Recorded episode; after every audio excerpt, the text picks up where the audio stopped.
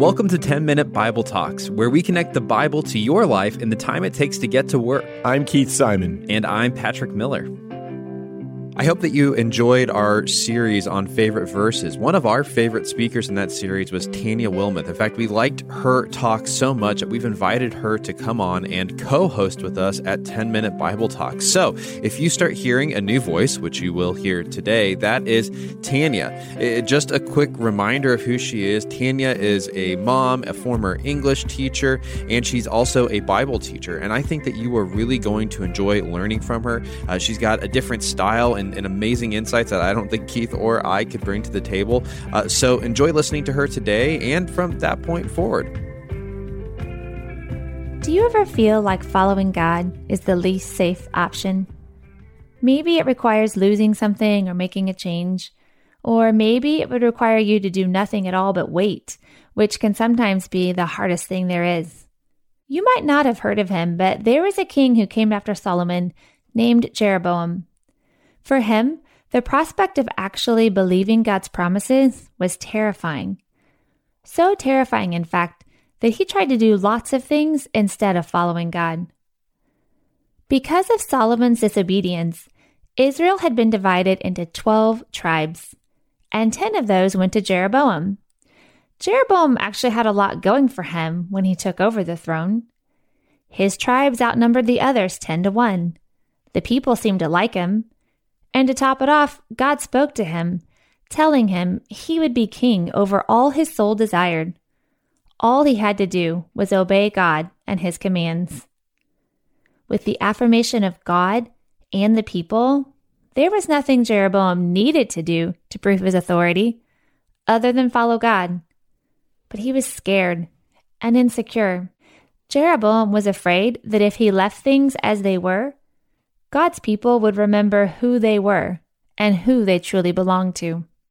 Even though Jeroboam had more land, there was one thing he didn't have Jerusalem and the temple. Those belonged in the tribe of David. God has kept his promise that David's descendants would always have a successor on the throne. So that tribe went to Solomon's son Rehoboam. That meant that the people who lived in the 10 tribes of Jeroboam would have to travel outside his borders to go to the temple to make sacrifices and worship God. And this scared him. He was afraid that people would remember God's promise to David and remember they were God's people. He was afraid they would turn on him and have him killed. He thought following God was the least safe option for him. If you've ever hiked in the mountains and gotten above the tree line, you've probably been met with a fairly jarring warning sign posted by the National Park Service. It usually sounds something like continue at your own risk, unmarked trails and dangerous weather conditions ahead. Do not attempt without proper clothing and hydration. No shelter. You're faced with a conundrum. The sign is startling and eye opening, and it forces you to consider your own mortality a little more than you might have planned. But you can also look past the sign to see the summit and the views it promises. You're faced with a decision is it worth it? God's word confronts us with both his warnings and promises. He is constantly pointing us toward the summit, his perfect plan to redeem and restore the earth and live with him forever. But there are also lots of warnings about how to stay on the right path, how to follow Him in the midst of danger, how to be prepared for the storms. The warnings speak into what we already know in the deepest part of our souls. Sometimes the prospect of actually following God can be really terrifying. When Moses was about to die, he told the Israelites' new leader Joshua he would need courage to take people into the promised land. And God told Joshua to be strong and courageous repeatedly when he was going to battle for territory in the promised land. When David handed over the throne to Solomon, he told him to be strong and show himself a man. There's a strong connection in the Bible between being a faithful, God fearing leader and having courage. God takes seriously the courage required to lead people faithfully toward his promised kingdom. In 1 Kings 11:38, God promised that if Jeroboam would listen and obey the Lord's commandments in his new situation as king, God would be with him and build him a sure house. Instead of trusting God for his security, he tried to do everything on his own. 1 Kings 12:26. And Jeroboam said in his heart, Now the kingdom will turn back to the house of David if these people go up to offer sacrifices in the temple of the Lord at Jerusalem, then the heart of these people will turn again to their Lord, to Rehoboam, king of Judah, and they will kill me and return to Rehoboam, king of Judah. So the king took counsel and made two calves of gold. Jeroboam devised a plan in his heart to keep the people away from Jerusalem and the well worn path to God's temple. He built not one, but two golden calves to lure the people to worship in the new cities instead of in Jerusalem. He appointed priests that weren't from the tribe of Levi. He tried to create more convenient ways for the people to worship close to home so he could keep them close. He etched new paths and new loves into their hearts with meaningless and empty things. As a young adult, I was taking graduate classes in English, and in an effort to combine two things I loved, I eagerly registered for the class called Biblical Lit. My professor was articulate, smart, and entertaining. I wanted to believe everything he said, and I wanted him to say everything I believed to be true about the Bible. But instead, he used his platform for a different purpose. He loved the Bible as a piece of literature, but he had no love for God.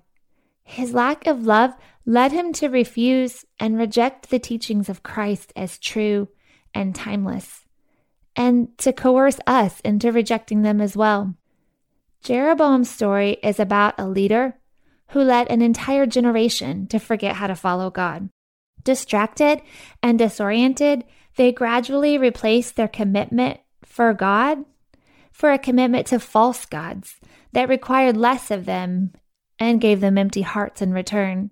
He obstructed their view of the summit because he was afraid and insecure, because he didn't believe God's promise.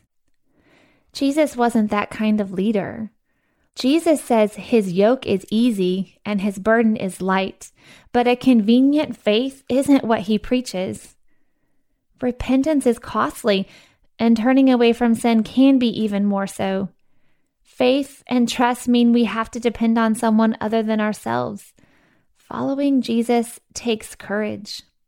When I sit down to make a list of how I can follow Jesus today, the things I list out may not sound like they require a lot of courage, but perhaps it's what they call me not to do that's hardest.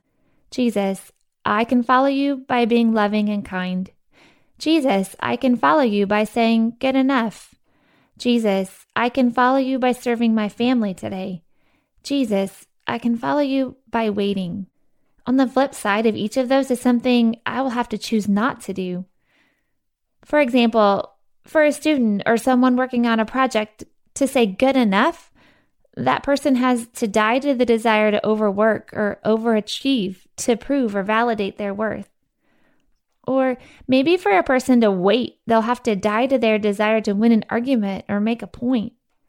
I think we call that submission, not doing something less so we can do something more. I wonder if that's what Jesus means when he says to his disciples in Matthew 16 24, If anyone would come after me, let him deny himself and take up his cross and follow me. In trying to blaze a new path instead of following God, Jeroboam led a nation out of the arms of God and into the hands of two golden calves. I wonder where those calves are today. The Bible warns us to beware of anyone who would try to turn the joy and blessing of courageously following God's gracious invitation into a burden to be avoided. The Bible reminds us that it is a great privilege to come to the heavenly Jerusalem by coming to Jesus Christ. Thanks for listening. If you've enjoyed this content, please subscribe and give us a rating. That helps other people find this podcast more easily. Also, ask yourself who could you share this podcast with? Texting an episode to a friend or a family member is a great way to help them grow spiritually. If you want to go deeper, check out our show notes for book recommendations.